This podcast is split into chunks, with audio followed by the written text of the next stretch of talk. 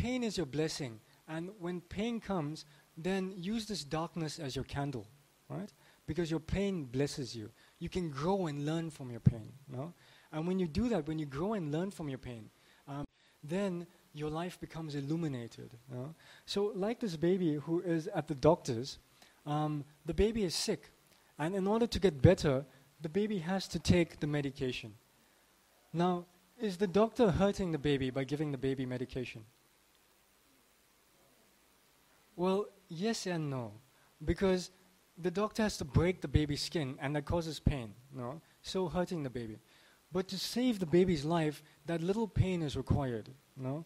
So the doctor breaks the baby's skin, causes a little bit of pain, but injects the panacea, injects the, the medication to help the baby come out of her suffering. So similarly, we need this pain in our lives to help us, generally most of us, we need it, to help us to become sober, to help us realize that this place is not meant for us, this is not our home. And so the supreme surgeon, the supreme doctor, he administers some pain to us sometimes so that we can get serious, that we can take the medication, that we can come out of our disease condition. No? Um, and so, in one sense, both our blessings, our blessings, means all the good things that are happening to us, that we're very eager to be thankful for the good things that are happening to us, and that's good. We should be thankful for that. But also, be thankful for the so called bad things that are happening to us, no? which is a token of our own karma, because we are architects of our own destiny, mostly. Um, and this is God's blessing also for us to become aware of our real condition. No?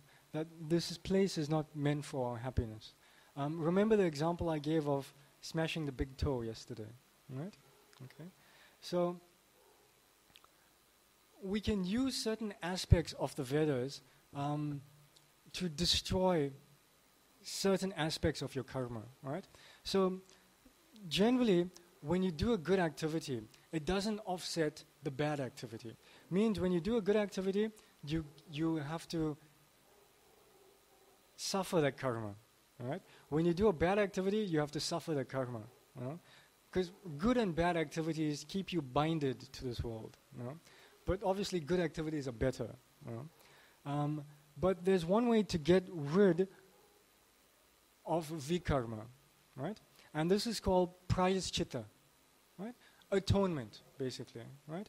So, following certain rules and regulations within the Vedas, like, for example, performing austerities on certain days by giving certain things up, maybe not eating meat, um, giving in charity, but also how you give charity is very important, no? Because it's giving charity in ignorance, passion, and goodness, no?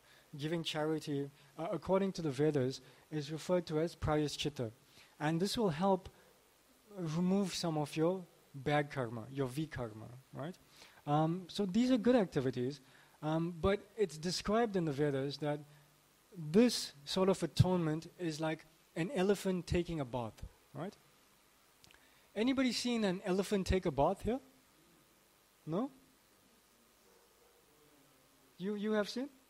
Ah, okay. So when an elephant takes a bath, um, now I'm talking about elephants in the wild, not in the zoo, right? Um, it may be different in the zoo. When an elephant takes a bath, it goes into a river, for example, and it cleans itself off very nicely, right?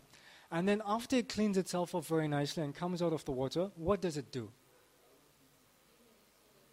It rolls in the sand. And so after it takes a very clean bath, it rolls in the sand and covers itself with dirt again, right? And so this is what happens with prayaschita, is that you wash yourself off very nicely, but then after a while, you roll in the sand again. Because why? Because the proclivity to commit sinful activity is still there within the heart. No? In Sanskrit, we call this a samskara, right? A mental impression. Yeah? In neuropsychology, we call this a neural pathway. And we say that neurons that fire together wire together, right? Um, causing you to act in a certain way, which is the same thing that the Vedas are saying. It's just that the Vedas said this millions of years ago. Actually, the Vedas said this at no time because it's eternal. No, it's always been with us.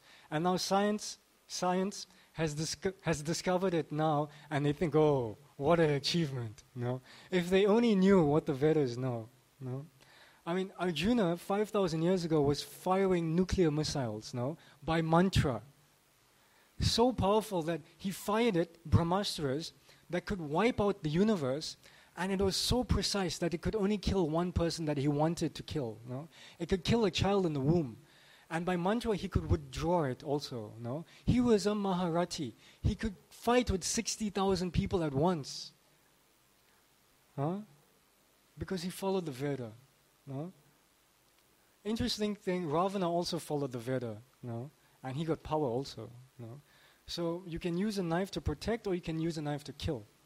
No? Um, so prayaschitta is good, but it's not an eternal solution because the conditioning of the heart, um, um, that desire to or proclivity to commit sin still remains within the heart.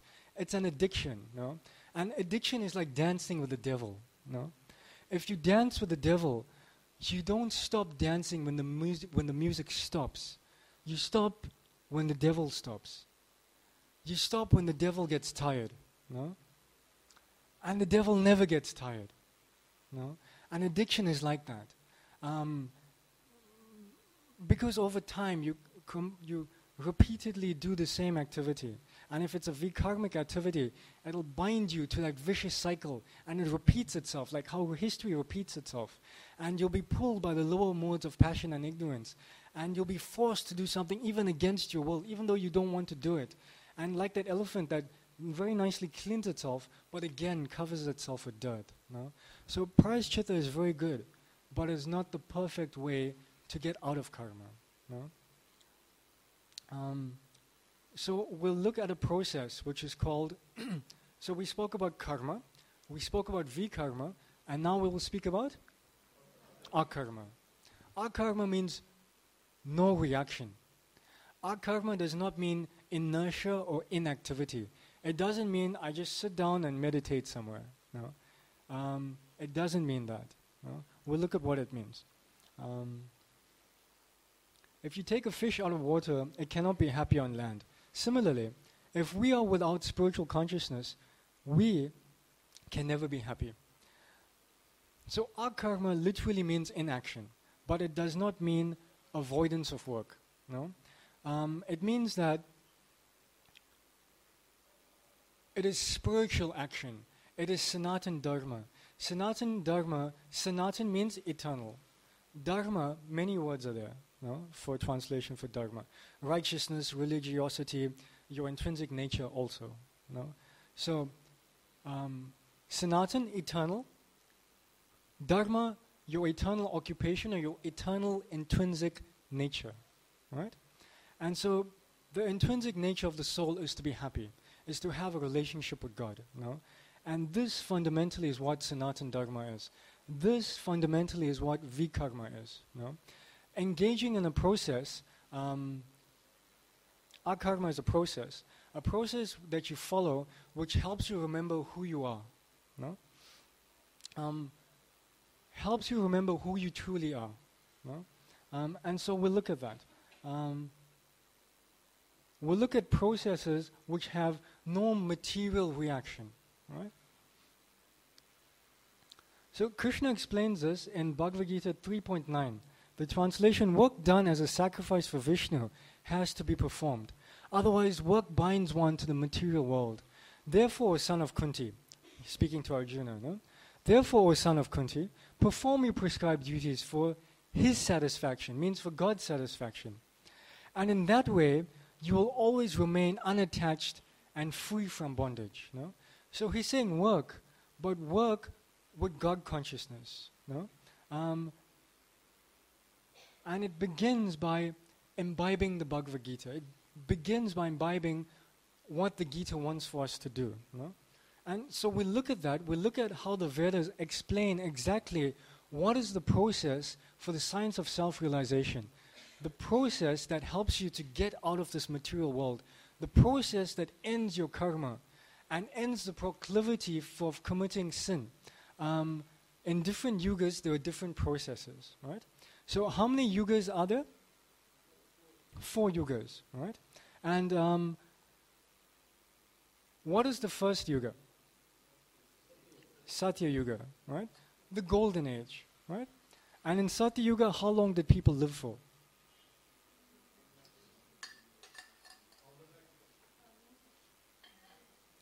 A minimum of 100,000 years, right? And the process of self realization in Satya Yuga was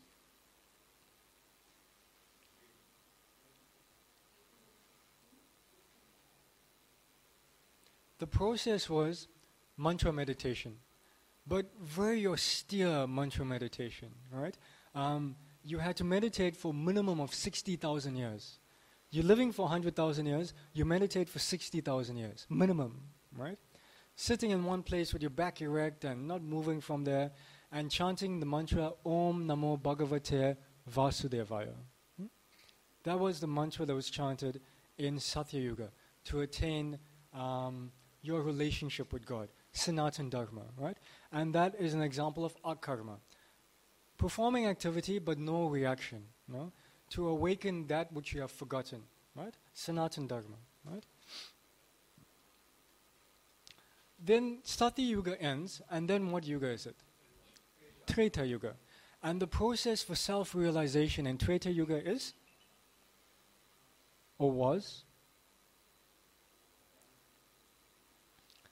elaborate yagya, fire sacrifice. No? Um, so, Satya Yuga, mantra meditation. Om Namo Bhagavate Vasudevaya.